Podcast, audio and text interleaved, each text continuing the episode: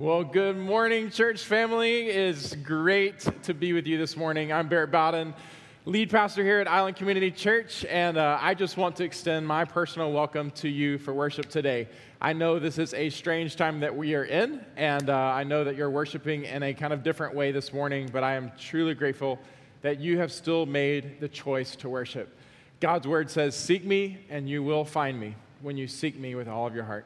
I want to leave some space right now for a moment of prayer. I just want to pray for us. I want to pray for you as we uh, begin our time in the Word and continue our worship today. Father, we are coming to you today, Lord, seeking you. Lord, we thank you so much that you have made yourself available to those who seek you in earnest and sincerity. And Lord, who call out to you, Jesus. Lord, we desperately need help. We are broken, and we cannot help ourselves. God, we need help from outside of us. Lord, we need help from you. And Lord, the only help for our hearts, the only hope for us, is who you are and what you have done, and your great love for us, and your great mercy, and by your great grace, from start to finish, giving your Son Jesus to live, die, and rise again, so that in him we might have renewed life with you. Lord, we need you. And we come to you today, Lord, with sincerity, seeking you, Lord. Help us, Lord, not just to go through the motions of this time, but truly, Lord, with our hearts right now, to seek you.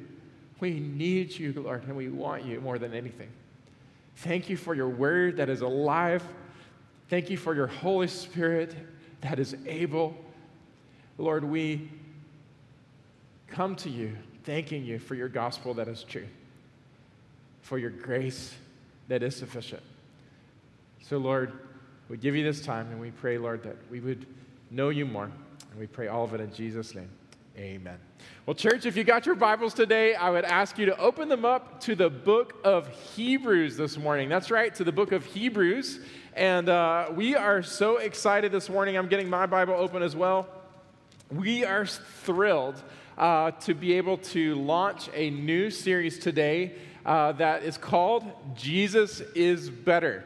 Jesus is Better. And this series is going to last us about 12 weeks um, through this fall season and is designed to help us really walk through the book of Hebrews together. Um, how many of you have studied the book of Hebrews before? Show of hands. Okay. Um, some of you may have, some of you may have not, and that is totally cool. Um, one of the, the great privileges I have as your pastor is just to walk through the Word of God with you. Over the last months, uh, we have been teaching in the Word of God week to week, but we have primarily teaching, uh, been teaching topically. And that is because of the weird time that we've been in. We really felt like God put it on our heart to really help minister to you in particular ways through this unique time. But even though in many ways the pandemic continues, uh, we're still praying for a vaccine. We truly I, I ask more than you do anything else. We need to be people of prayer, uh, continue prayer during this season. But um, things are beginning in some ways to normalize, and we just felt like it was right and good for us to get back to just going through books of the Bible. That's typically what we do here. And I am thrilled to be able to uh, announce today that we are beginning a study through the book of Hebrews. So, everybody got your Bibles open? Yeah? Um, today we're kicking it off. I had some friends come over yesterday. Uh, David and Vicki Fraser, uh, many of you might know them. Uh, David is on staff with us here at ICC, and they had just gotten back from a vacation in the Grand Tetons. Uh, anybody ever been there? I'm not sure. I haven't.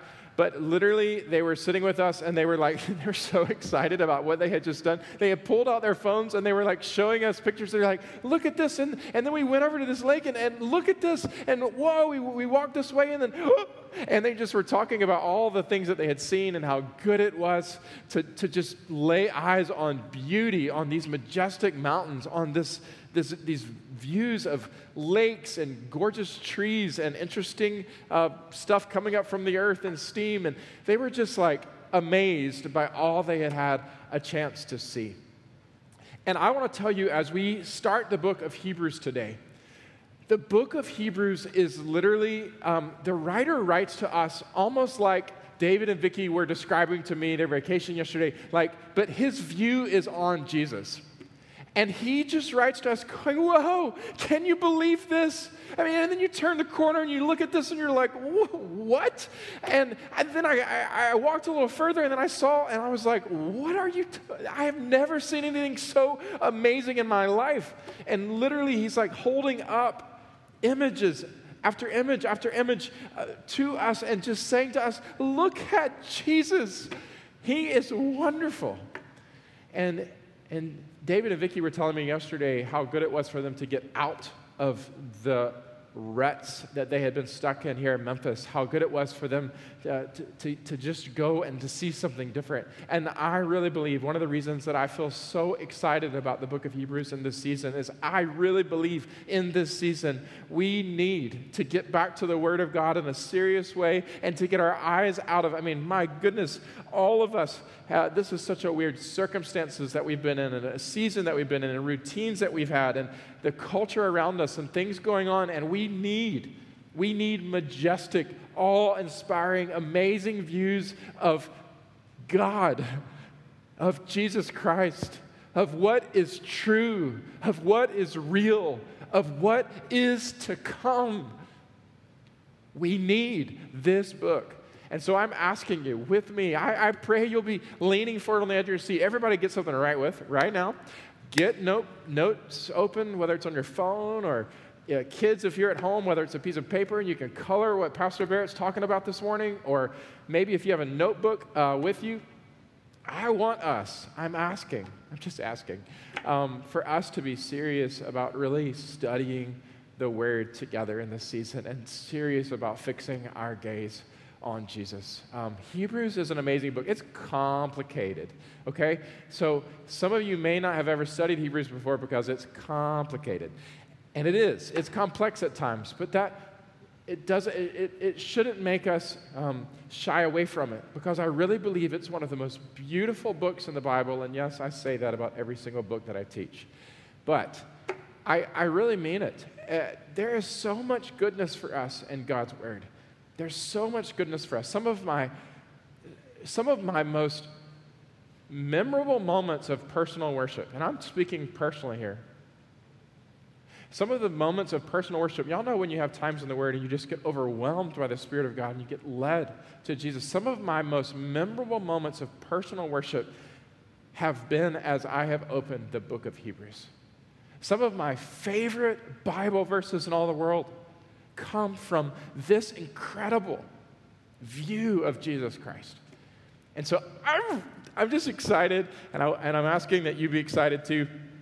And uh, we'll go through this together. Let me put up on the screen um, a um, introduction kind of of the book. I'll go ahead and tell you now. Um, I can tell you that the font that I used has not been loaded on the computer. I can tell that right now. And so I apologize to you if anything gets cut off on the screen. Uh, we will I will work to explain it, okay? But I just wanted to give you that heads up uh, just in case something looks funny. But there's a little bit of information here on the screen just for you guys to know about as it relates to uh, the book of Hebrews. We really don't know um, who wrote the book, and honestly, it's not that important. Um, we know that it does belong in the scripture. But the reality is, the author doesn't identify himself. There's people who speculate about it. Um, some people say it looks very Pauline. There's a lot of evidence that you could say, well, there's some things that, that feel familiar, but there's also some things that just don't feel familiar to, to what Paul has written. And one of the main reasons is Paul always includes a personal greeting at the start of his letters. And this letter, the writer doesn't identify himself. It is a personal letter. It's clear the writer uh, knows uh, people who he's writing to because there's personal names that are written throughout. And I guess one of the biggest clues that we could say is in chapter 2, the writer does identify that he gets his information from one who has been firsthand with Jesus.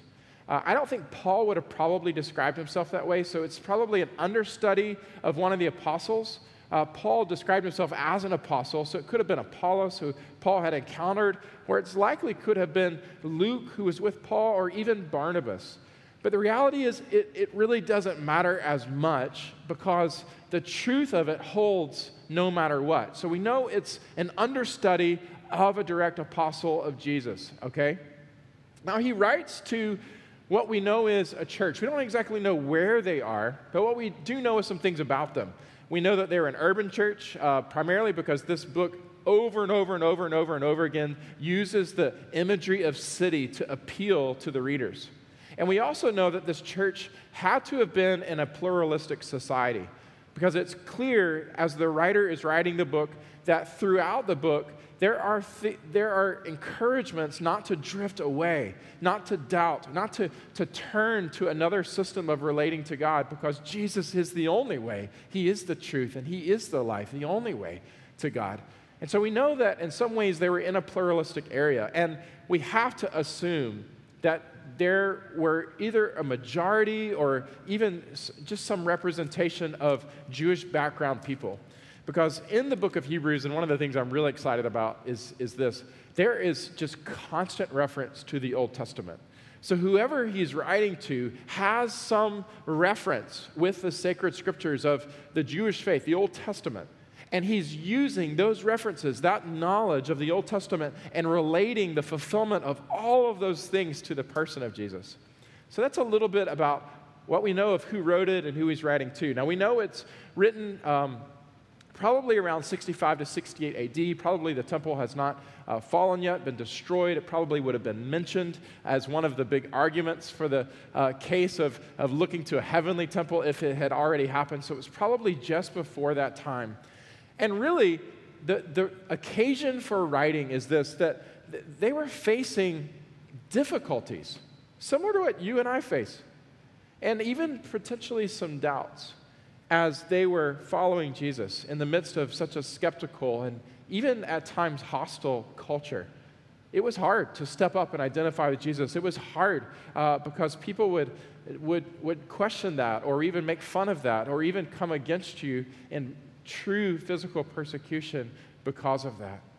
And we also know they were suffering. And really, the, the, the big deal here, the purpose of this letter is is to showcase Jesus, like I said, and to encourage them and to encourage us to stay fixed in faith on Jesus. And here's why because the main message of this book, okay, I, I made it easy for you. You ready? We called the series Jesus is Better. Can y'all say that with me? Jesus is better. One more time, kids, everybody, here we go. Jesus is better. If you can understand and remember the series title that we've given this study of Hebrews, then you can understand and remember the core message, the core message of this book. The core message of this book is that with every comparison, you compare Jesus to any other thing, and you will find that he is better. he is better in every way. In fact, if you go to the next screen, uh, I'll, I'll, pull aside just for a second to show you this. Um, Hebrews really is a book of evaluation. And here's why I know this is the main message. In the book of Hebrews, that word better is used 13 times. Over and over, the writer himself is, is taking things that we're familiar with and he's comparing them to Jesus and he's going, if you make these comparisons, I want you to, I want you to make the evaluation, but I want you to find in any every circumstance, against any and every other thing, Jesus is better. He is better. He uses the word perfect 14 times now to an Enneagram 1. Anybody know Enneagram? I'm an Enneagram 1. And this speaks to me, okay? This speaks to me.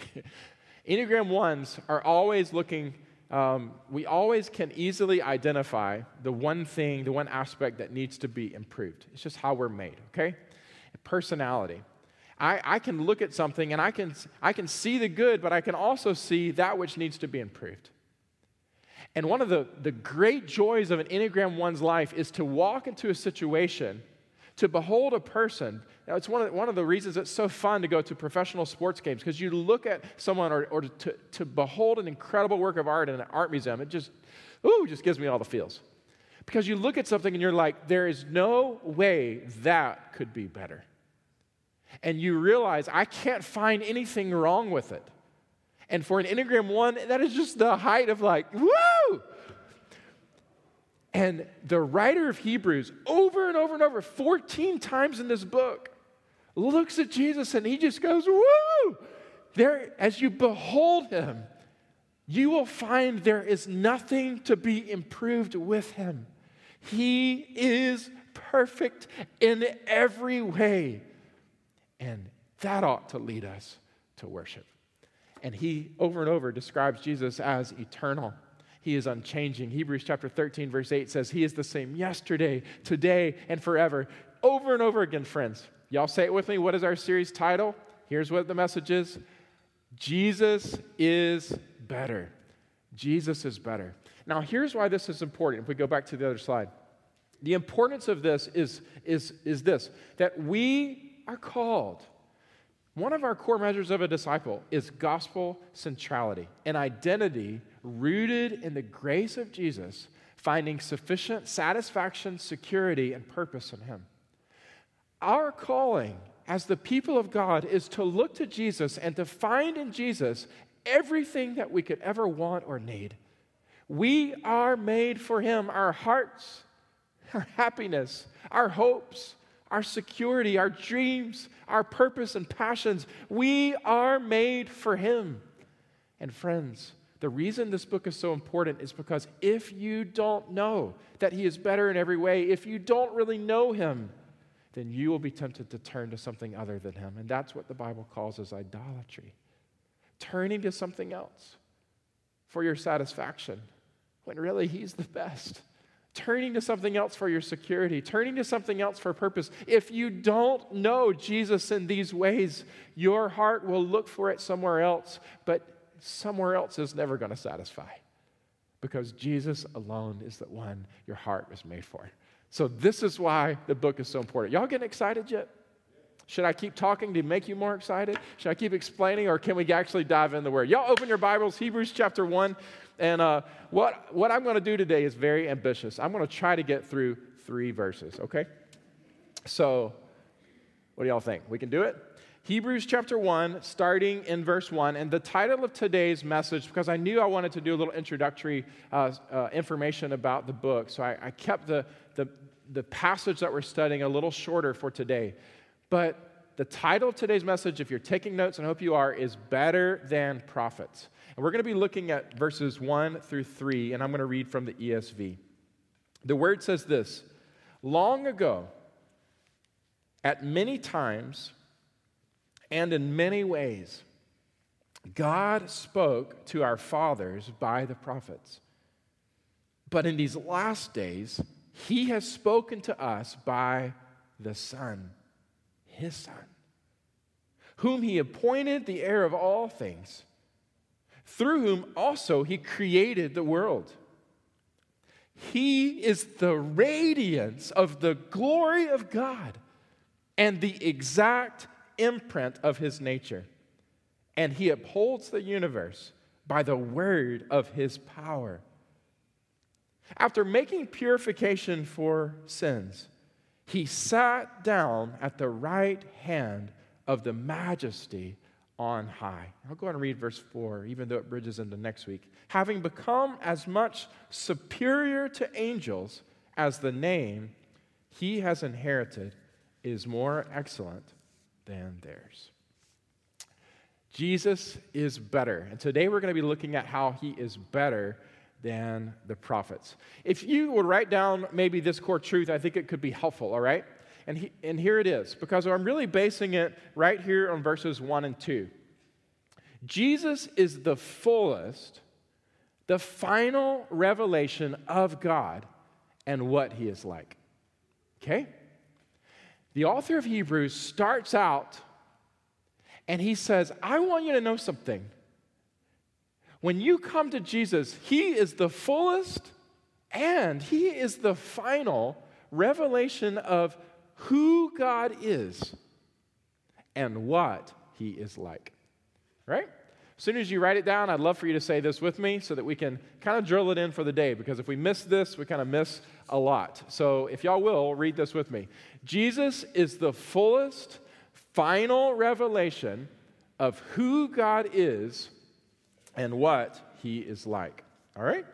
So, what I want to do is go back to the scripture if you go back to the scripture um, and you look at verse 1 there, what you see is this Long ago, at many times and in many ways, God spoke to our fathers by the prophets, but in these last days, He has spoken to us by His Son. Now, one of the first things that I want you to pay attention to, which is why I had them underlined, is I want to. Sometimes we take things for granted. And I don't want us to take for granted that God is a God who speaks. Your God is a God who is able and willing to communicate with us. Can you imagine? Can you imagine our world? Can you imagine your life if God was a God who chose not to speak after everything went wrong? If God was a God who withheld revelation of who he was, if God was a God who did not communicate in ways and wooing and winsome ways to us. One of the most wonderful things is that our God is a God who speaks. He's a God who actively communicates. He's a God who reaches out, who desires for us to know Him. If you're watching with us today, uh, I would just want to encourage you. I, I know that there are several people who are watching today who, who are really trying to understand who God is. And what I want to just remind you of is that we have a God who wants you to understand who He is. And we're not left on our own trying to figure it all out. We can go to Him and we can go to His Word with confidence. And we can know that He speaks. Listen to what He says of who he is and what he's like. He desires to communicate with us. One of the coolest things, though, okay, I want to walk you through the text because I love the Bible and it's so, so fun to study. So if you look at it, the writer is making a comparison, okay? Look at what he's comparing. Com- comparing. that doesn't even make sense. Look at what he's comparing. He's comparing the time long ago to the time in these last days. And he's comparing two different ways in which God has spoken. And I've got them circled here. One is by the prophets, okay? And the second way is, is by the Son, right? So hopefully you're marking up your Bible or you're finding a way to write notes because, the, again, the writer is, is he's actually moving us to evaluate. He's saying God is a God who speaks, but I, but I, but I want you to see the ways in which God has spoken. God has spoken by the prophets, and also God has spoken uh, by his son. Now, interestingly, by the prophets, we could draw some arrows up into the text and, and look at how um, he's basically saying if you look at how God spoke through the prophets, what we see is that it was kind of fragmented. This is essentially what he's saying. There was a fragmented communication. It's God speaking, but he spoke over time. In fact, it was not just one time, over a lot of time, and many different times. He speaks, for instance, in Genesis 1, and he creates the universe by speaking, and it becomes something out of nothing. Uh, when God created Adam and Eve, he spoke to them, and he helped them to know who he was and what he desired. He continued to speak to almost every generation that, that followed. He spoke to Moses in that thundering cloud on Mount Sinai. He spoke by giving the Ten Commandments. He, he speaks to other prophets, and we could go through the different times in which he has spoken, but the reality is, God has spoken through the prophets at many different times.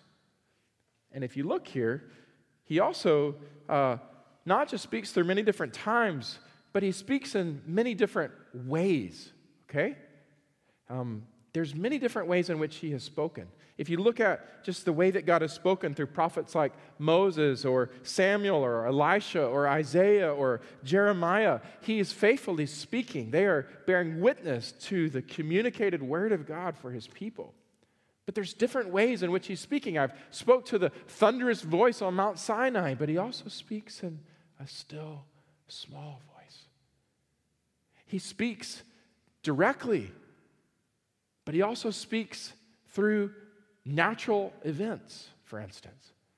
God speaks in many different times, but He also speaks in, in many different ways. He speaks with direct revelation. He speaks through angels. He speaks through dreams. He speaks through natural phenomenon in thundering storms and also in gripping stories. He also speaks in word pictures and he speaks in miracles. He speaks in many different times, right? And in many different ways. That is part of how God has spoken. But the writer of Hebrews wants you to understand something that God's communication to us from the very beginning, through all of these times, through all these different people, through all these different ways, has meant to be culminated in a full and final sense. It was all leading to a moment that really God would not be speaking through other people, but He would be speaking to us Himself. And the writer of Hebrews says, I want you to understand that the word that was prophesied has now come true. This is what 1 Peter chapter 1 verses 10 through 12 references. You can look at it later. I'm not going to spend time teaching it today. But he says, concerning this salvation, the prophets prophesied about all of this that was coming, inquiring of what time the Spirit of Christ would actually come, where there would be a full and final word. And what Hebrews says is look at this in these last days, God has spoken.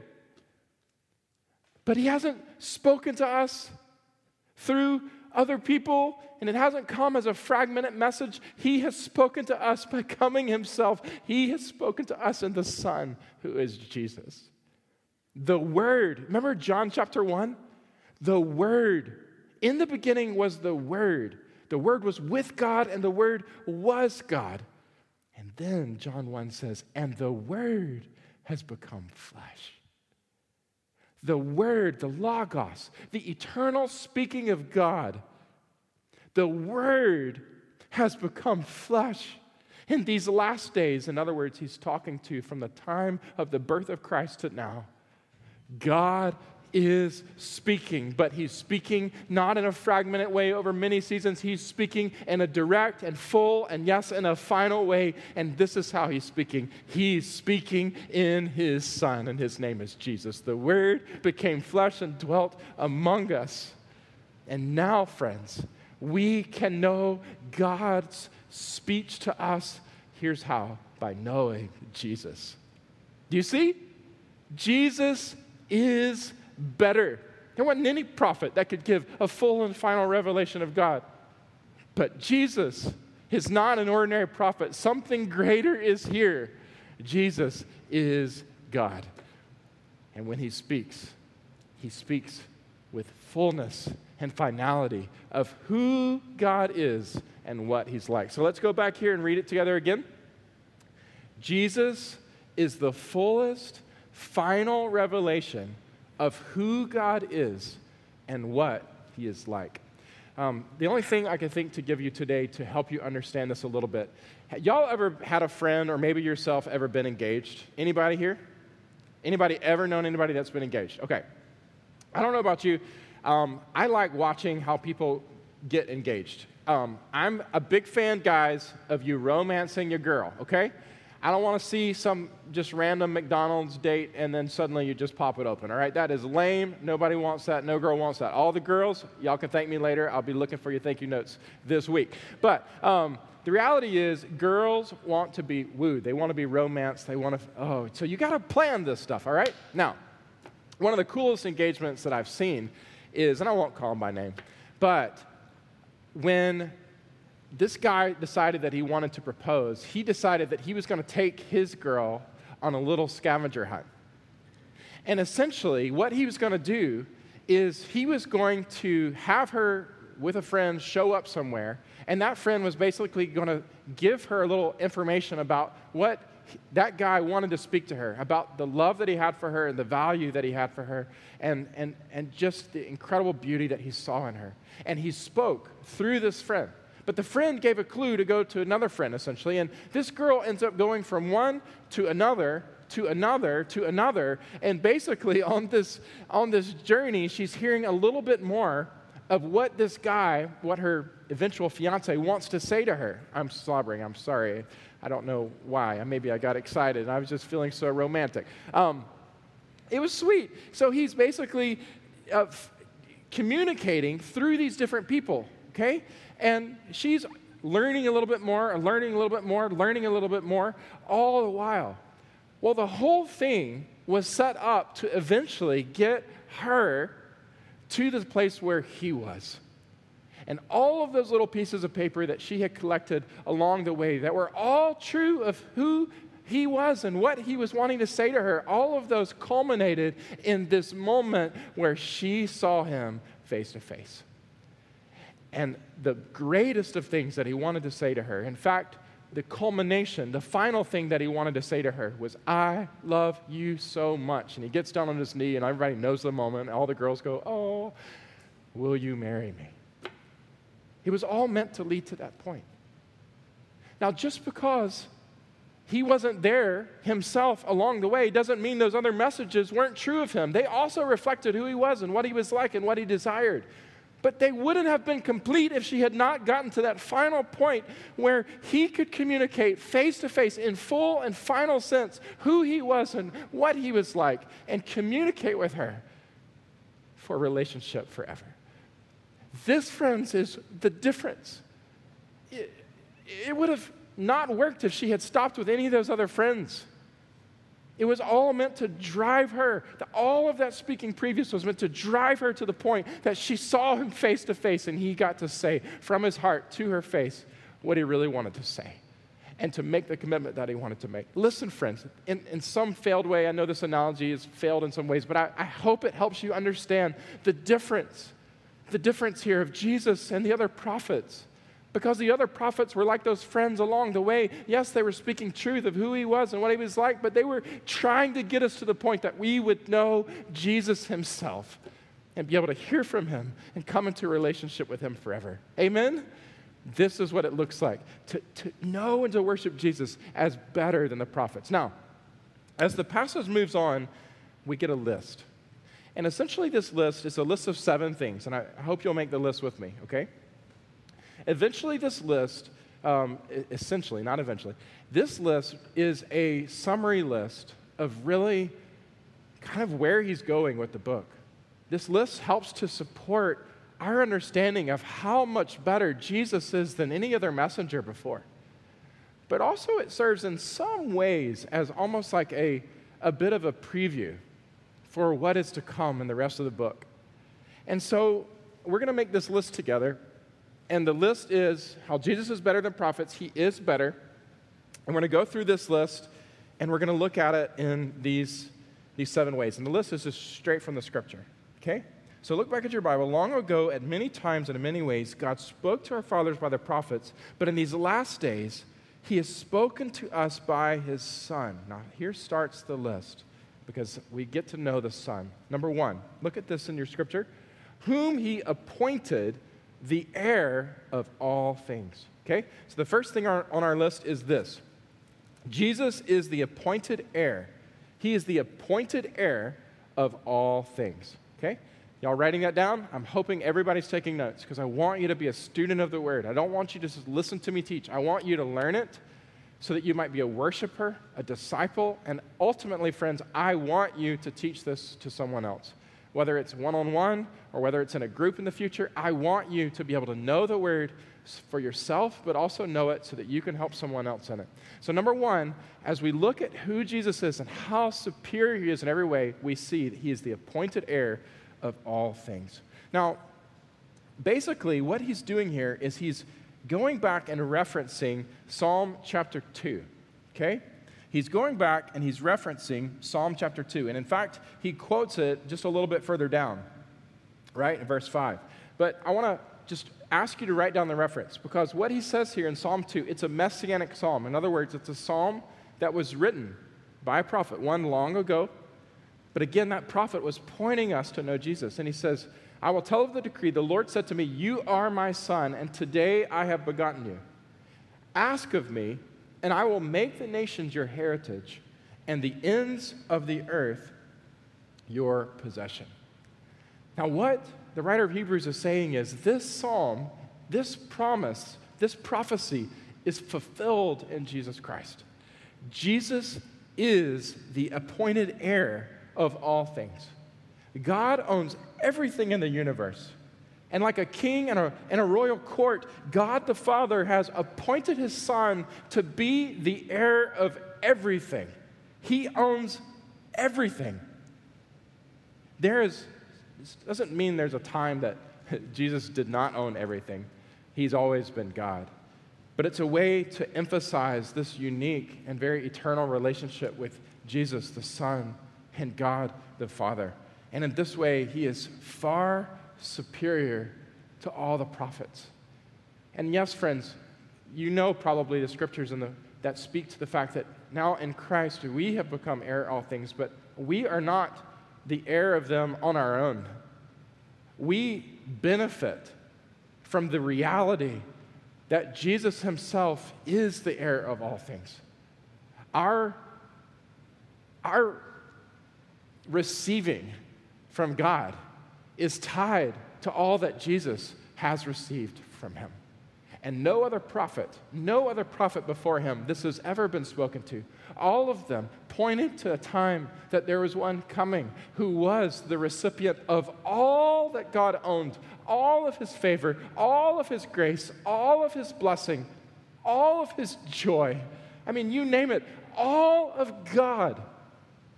All of God. Jesus inherits. And he shares that with all who are in him. Jesus is better than prophets. Number two, we'll go back to the text and what we see. It's not only is he the appointed heir of all things, but through whom also he created the world. Okay? So he speaks of Jesus through whom, talking about through Jesus, also God God created the world. So the second thing on our list is this. Jesus is the one who made all things. He is the one who made all things. Y'all writing it down? Jesus is not only the heir of all things, but he is the one who made all things. John chapter 1, verses 1 through 3 says this In the beginning was the Word, and the Word was with God, and the Word was God. He was in the beginning with God. He's speaking of Jesus. All things were made through him. And without him was not anything made that was made. All things were made through him. Every everything in this universe, every star in the sky, every particle, every atom, every person, every tree, every mountain, every bird, every galaxy that we look at that we haven't even discovered yet, all things were made through Jesus. And without him, there was nothing made that has been made. Colossians also affirms this in chapter 1, verse 16.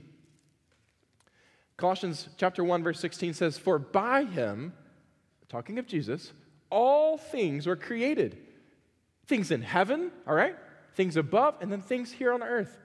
The Grand Tetons, the Grand Canyon, Starbucks lattes. Just saying, every ingredient in it. Well, you know what I'm saying. Thank the Lord for pumpkins. I'm just saying, it's fall. I love some pumpkin spice latte. Everything, everything, from the biggest of big to the most unknown of unknown, to the most known of known, and the smallest of small, all things, heaven and on earth. Listen to this too whether thrones or dominions or rulers or authorities. Do you know who you're coming to when you come to Jesus? Do you really know? Do you really know how great and how powerful He is? Oh, yes, He's gentle and lowly of heart, but He is the King of kings and He is the Lord of lords. He created all, all things, even dominions and rulers and authorities, all things. Y'all say that with me. All things were created through Him and were created for Him. From the very beginning, when Genesis chapter 1, we read, Let us make man in our image. Jesus is there, he is part of the us. To what we know today, all are created through him and for him. Friends, this is not an ordinary prophet. This is not just another in the line. No, this is God. Jesus is God, and He is better. He is better in every in every way. Number three, we look back at the text and look at y'all's verse three in your Bible. Look at your Bible. What does it say? He is the what? He is the radiance of the glory of God. Now, when you say radiance, you got to smile and you got to say it with enthusiasm, okay? Everybody with me? He is the radiance. Are y'all wearing masks? I didn't see your smile, okay? Um, just messing with you. Here's the thing this is a beautiful word, it's meant to cause awe and wonder. The scripture says that Jesus is the radiance of the glory of God. So, number three on our list is this it's just repeating what just said. Jesus is the radiance of God's glory. Okay? Jesus is the radiance, He is the radiance of God's glory. Now, if you go back to the text and you look at it, here's what this means the picture is of rays that are shining forth from the source of light. In other words, if, if, you, if you, y'all know those days where the sun is just so bright and you, and you have that moment, maybe you've taken that picture or seen that picture where this, the rays just emanate off of the sun and you just behold it and you're like, whoa, like how beautiful is that? What the Bible is saying is Jesus is, is the ray beam of the light of the sun. He is the light itself. There's no separation of the beam from the light. It is the light, but it's the light as we see it and know it. He is the ray beam, the beauty of the glory of God. When you behold Jesus, you are looking at the spectacular brilliance of the, of the light itself. God, you are looking at God. He's the radiance of the glory of God. This is why in John chapter 1, verse 14, and I hope you'll be able to write all these references down, okay? It says, The Word became flesh and he dwelt among us. And then look at what he says. And we have seen his glory. Glory as of the only Son from the Father, full of grace and truth. In other words, John, John writes to us and he says, Look, um, when we got to know Jesus, like we we were kind of aware that like we were witnessing the glory of God. Like this was this was like pretty special here. Like the the entire glory of God, the brilliance of who God is was made manifest to us in the person of Jesus. The glory of God has taken on flesh and has dwelt among us and it made himself known to us. But when you get to know Jesus, you are getting to know the radiance of the glory of God. This is why 2 Corinthians chapter 4, verse 6, another reference for you to write down. It says, For God, who said, Let light shine out of darkness, has shone in our hearts to give the light of the knowledge of the glory of God in the face of Jesus Christ. In other words, one of the things that happens in our hearts when we come into a relationship with Jesus is he like turns a, a, light bulb on and this light shines in our hearts and it, it illuminates darkness and it leads us to knowledge of the glory of God. But how is this glory of God seen to us? The glory of God is seen to us in the face of Jesus Christ. I really think so much of our life we search and search and search and search for something that will just capture our hearts. And one of the things that the writer of Hebrews is doing here is he's saying, the thing that is meant to capture your heart is Jesus. He is brilliant in his splendor you will never come to an end of the day that that light, that his rays will not keep shining and illuminating and filling and satisfying and securing and giving passion and purpose. You will never come to an end of the radiance of Jesus, for he is the very radiance of the glory of God. How cool is that? I mean, the glory of God that that Moses, you remember when he was on the mountain and God said, I'm going to pass before you, but I'm going to put my, my hand over you because I, If you see my face, you're going to die. The cloud that hovered by day, the glory of God, the fire by night, that, that sense of glory that was evoked in both the tabernacle and the temple, now, now can be made manifest. And it's been done so in Jesus. This is why, you remember in Mark, it's also repeated in the other Gospels, but remember in Mark chapter 9? When, when Jesus took Peter and James and John up to the high mountain and he was transfigured before him, and his clothes became radiant, intensely white, and no one on earth could bleach them. What he's doing is showing them who he really is. He is the radiance, the radiance of the glory of God. I like what one writer said. He says this Jesus is the un, an unspotted mirror of the person and working of God, an image of his goodness, an unspotted mirror of the radiance of God. Isn't that cool? Do you know who Jesus is? He's better in every way. Number four. Number four. Not only is he the radiance of the glory of God, but number four, we see that he is, look at what the scripture says. What does it say? The exact imprint of his nature. Do y'all see that? He is the exact imprint of his nature. The exact imprint of his nature. This is affirmed in other places. Uh, Colossians chapter 1, verse 15, for instance. The scripture says that he is the image of the invisible God. He is the firstborn of all creation.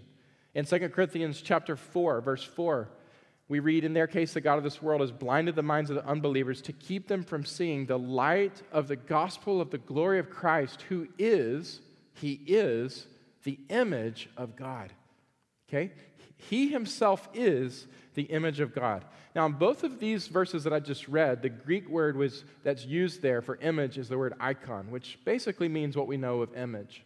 But interestingly, if we go back to Hebrews 11 and we look at verse 3, the Greek word that is used in this verse is the word character. Does that sound familiar to anybody? character. It's an even stronger understanding of how Jesus is the exact imprint. That's why we translate it this way. He is the exact imprint of his nature. The exact imprint of his nature. He's not a copy of God, he is the original. He is the exact expression of God. Um, in ancient times, you would form a coin and you would heat up metal and then you would put it into uh, the, the stamp and you would press it, right? And essentially, you would end up with a coin. And even though the coin and the die would be distinct, to see the coin is to see the die. Okay? And this is the word picture that's being evoked here. He's saying to, un- to know Jesus is to know God. If you want to know who God is and you want to know what he's like, look at Jesus. Look at him with the sick.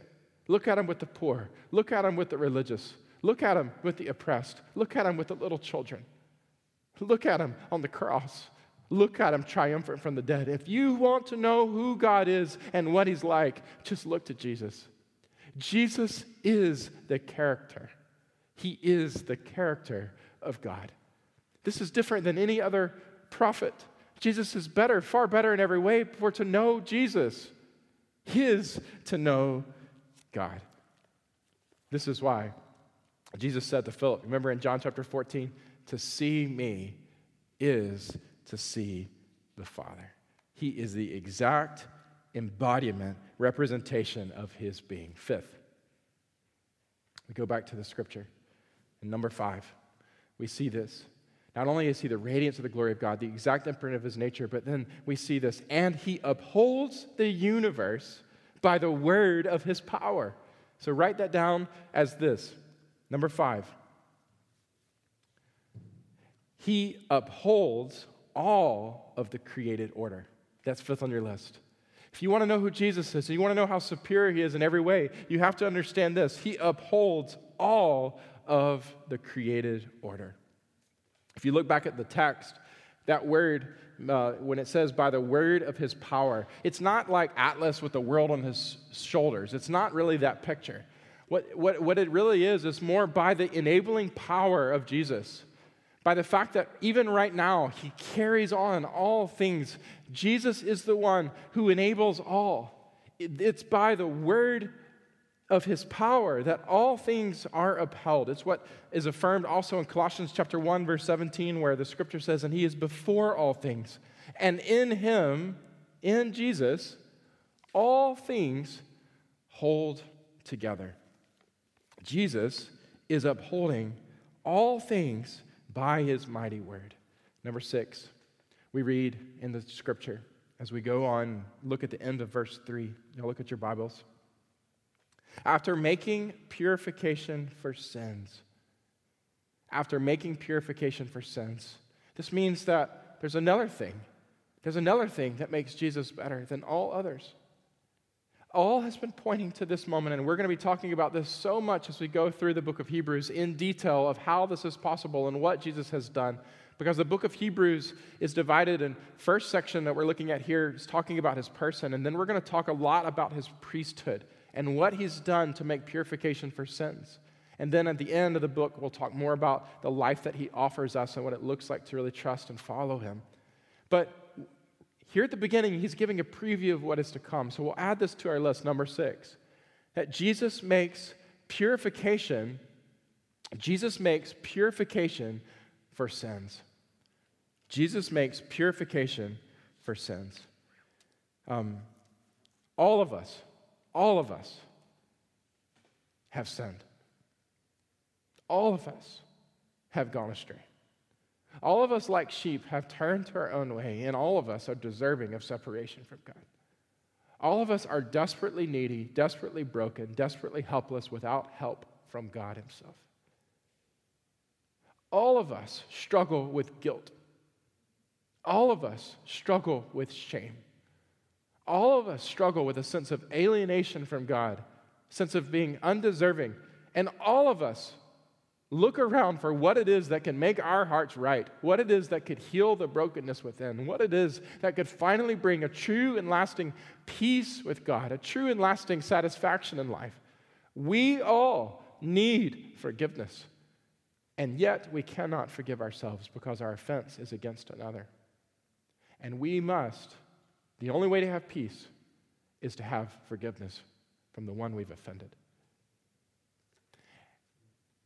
And the reality is that one of the things that makes Jesus so beautiful is he comes as the radiance of God himself, the one who has all power, who's created all and who sustains all, the one who is the very embodiment of God. And he comes not to be served. I mean, of all beings, he deserves to be served, but the Bible says he comes to serve. And more important than that, he comes to give his life as a ransom for many. Ultimately, Jesus came to offer forgiveness for all who put their trust in him. And Jesus has done the work. We'll look at it through this book of Hebrews. Jesus has done the work in his life for righteousness, in his death for forgiveness, and in his resurrection from the dead. He has done the work to put us right with God. And there's no way else for it to be possible, only through Jesus. And the writer comes out and he's giving a preview and he says, This Jesus is not like any other prophet. For all the other prophets were leading ways to, to kill animals, to wash yourself, to try to figure it out. But Jesus, they, that never helped on the inside. Jesus has come to bring true forgiveness in your heart, true relief, true restoration and reconciliation with God. He has come to make you new. And he made this possible by making purification for sin. Praise God for Jesus Christ. Amen. And last but not least, number seven. Y'all ready for it? Number seven. It says, after making purification for sin, so after he did this work, he did do this work, but after he did it, what did he do? It says he sat down at the right hand of the majesty on high. Number seven is this, add to the list. Jesus now has a powerful reign that is limitless. Jesus now has a powerful reign that is limit, limitless. Can't talk this morning. He has a powerful reign that is limitless.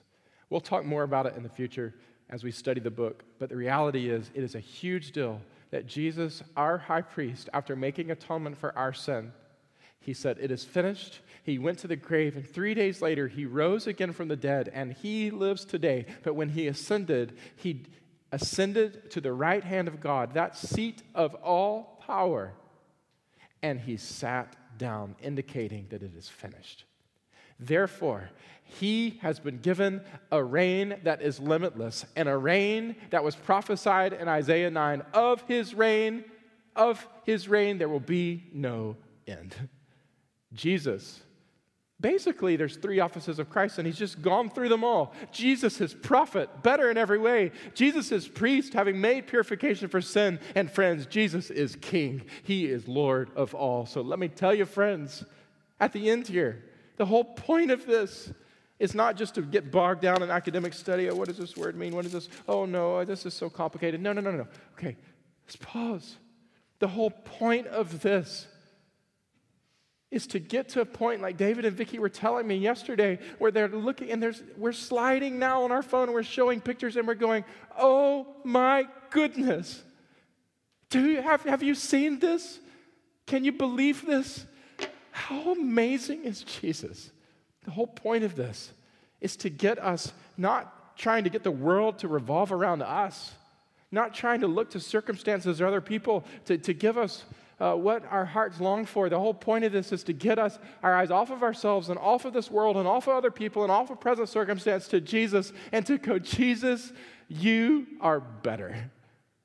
In everything compared to any other one, you are better. You're the one my heart is made for. You are the radiance of the glory of God. You are the exact imprint of His nature, and my heart is made for you. Oh God, would you make my heart believe? Would you, would you would you just fill me, Lord, with your presence? Would you make me believe that you are more than enough for me? Oh, friends, I'm so excited to study this book together. We're moving now to our time of response, but I just, I just want to encourage you today. Maybe there's something today that God has spoken to you, and, and maybe even it's just a simple prayer of just saying, Oh, oh God, oh God, I, I have been so fixated with so much else, but God, I know I am meant to be fixated with you. Maybe that's your prayer today. And you just you just come with simplicity and you say, "Oh God, oh God, I want my heart to be caught up, to be overwhelmed with the glory of who you are. I want to think more deeply of who you are. I want to think more deeply about the fact that you have invited me into relationship with you. Do you know who Jesus is? Do you know who he is?